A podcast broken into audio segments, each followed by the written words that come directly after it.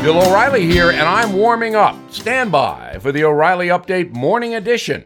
But first, Thousands of abandoned animals in the USA need your help. Delta Rescue, founded by actor Leo Grillo, is the largest no kill, care for life animal sanctuary in the world. Their trained staff take the animals in, provide them with food, water, treats, and affection. Make your legacy work for the animals. A life saving gift allows Delta to fulfill their mission to rescue and care for each animal. Please visit deltarescue.org forward slash bill and request a free estate planning package.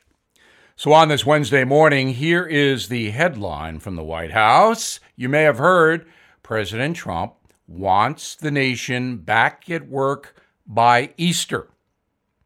Now, is that possible? I don't know. In some parts of the country, it should be. In New York City, where I am, probably not. Some stats.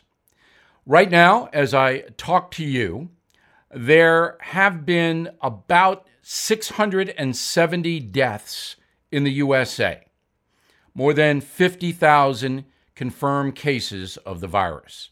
However, death per million in America, two people out of a million die. In Italy, it's more than 100 people out of a million die. That's because our healthcare system is much better. Back to Mr. Trump. He well understands that if America is paralyzed economically for months, we're not going to have a recession, we're going to have a depression. There's not enough federal money to support 330 million citizens. So the country has to go back to work. And he is putting a target date of Easter Sunday. We all should pray it happens. It's beyond politics.